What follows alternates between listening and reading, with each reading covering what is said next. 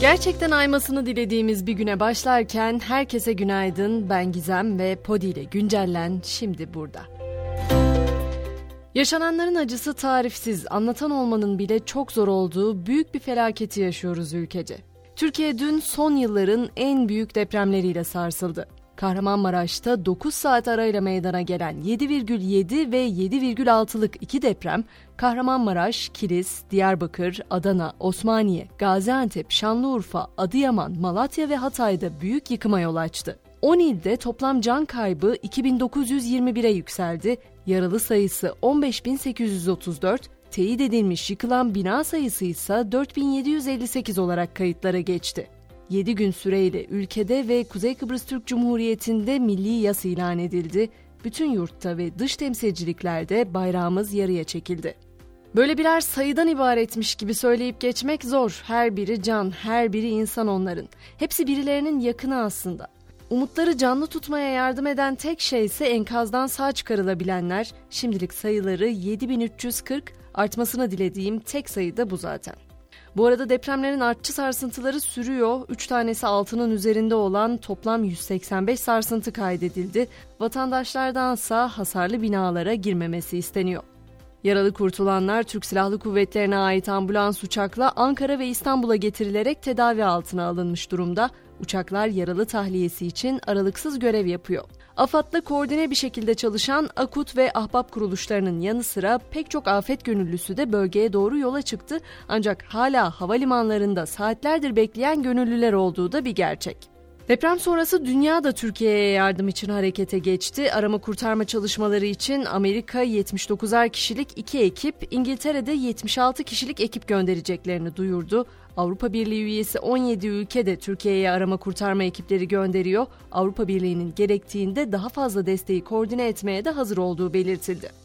Azerbaycan ilk yardım gönderenlerdendi. Depremden zarar görenler için iki uçak insani yardım gönderiyor.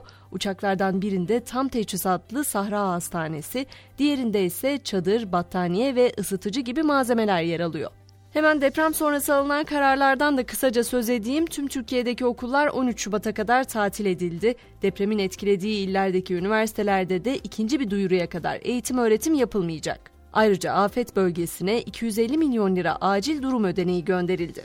Peki gelelim deprem bölgesine. Orada son durum ne? Deprem bölgesinde evleri hasar gören vatandaşlar için çadır kentler kurulmaya başlandı. Tabi henüz her ile her bölgeye tamamen ulaşılabildi mi bu bir soru işareti.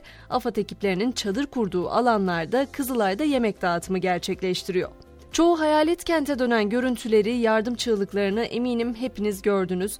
Her şeyden önce depremin üzerinden 24 saat geçti ve hava şartları son derece olumsuz. En büyük korkulardan biri enkaz altında kalanların donarak hayatını kaybetme riski. Arama kurtarma çalışmalarını hava şartları zorlaştırıyor ama arama kurtarma ekiplerinin, makinelerin tüm bölgelere ulaşması da çok kolay değil. Depremde en çok hasar gören ve en çok can kaybının yaşandığı illerden Hatay'da piste hasar gören Hatay Havalimanı hala tüm uçuşlara kapalı. Hatay Reyhanlı yolu da deprem sırasında yıkıldı. Öte yandan dün akşam saatlerinde İskenderun limanında da devrilen konteynerlarda yangın çıktı. Tabi sadece arama kurtarma ekipleri için değil, sevdiklerinin yanına ulaşmak ya da deprem bölgesinden ayrılmak isteyenler için de bu ulaşım konusu oldukça önemli. Hatay Havalimanı hala tüm uçuşlara kapalı dedim. Kahramanmaraş, Gaziantep, Malatya ve Adıyaman havalimanları sadece insani yardım ve arama kurtarma ekiplerinin kullanımı için açık tutuluyor. Adana, Elazığ ve Diyarbakır seferlerinin ise kesintisiz devam ettiği belirtiliyor. Türk Hava Yolları ayrıca deprem bölgesindeki çalışmalara destek için Adana, Diyarbakır, Şanlıurfa ve Elazığ'dan İstanbul'a yapılacak tüm uçuşlarda bilet fiyatını 13 Şubat'a kadar vergiler dahil 100 lira olarak sabitlediğini duyurdu. Bugün öyle bir gün ki insan uykusunun gelmesinden, sıcak evinde oturmasından, yiyecek sıcak yemeği olmasından suçluluk duyuyor. Biliyorum çünkü ben de öyle hissediyorum. İşte tam bu noktada ben ne yapabilirim sorusu aklımızı kurcalıyor. Eğer saha gönüllüsü olamıyorsak başlatılan kampanyalarla destek olmaya çalışabiliriz. AFAD deprem sonrası bir bağış kampanyası başlattı. Kampanyaya destek vermek için deprem yazarak 1866'ya 20 lira karşılığı SMS gönderilebiliyor. EFT ile de yardım yapılabiliyor. Merkez Bankası da deprem bağış hesaplarına yapılan para transferlerinden ücret alınmaması yönünde bankalara talimat göndermiş durumda.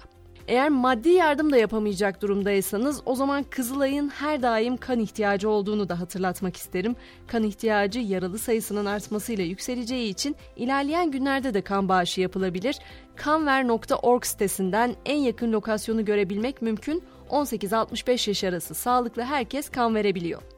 Son olarak depremin Irak, Suriye, Mısır ve Lübnan'da da hissedildiğini dün söylemiştim. 7,7 büyüklüğündeki deprem Suriye'yi de vurdu. Ülkenin çeşitli bölgelerinde en az 1356 kişi yaşamını yitirdi, binlerce de yaralı var.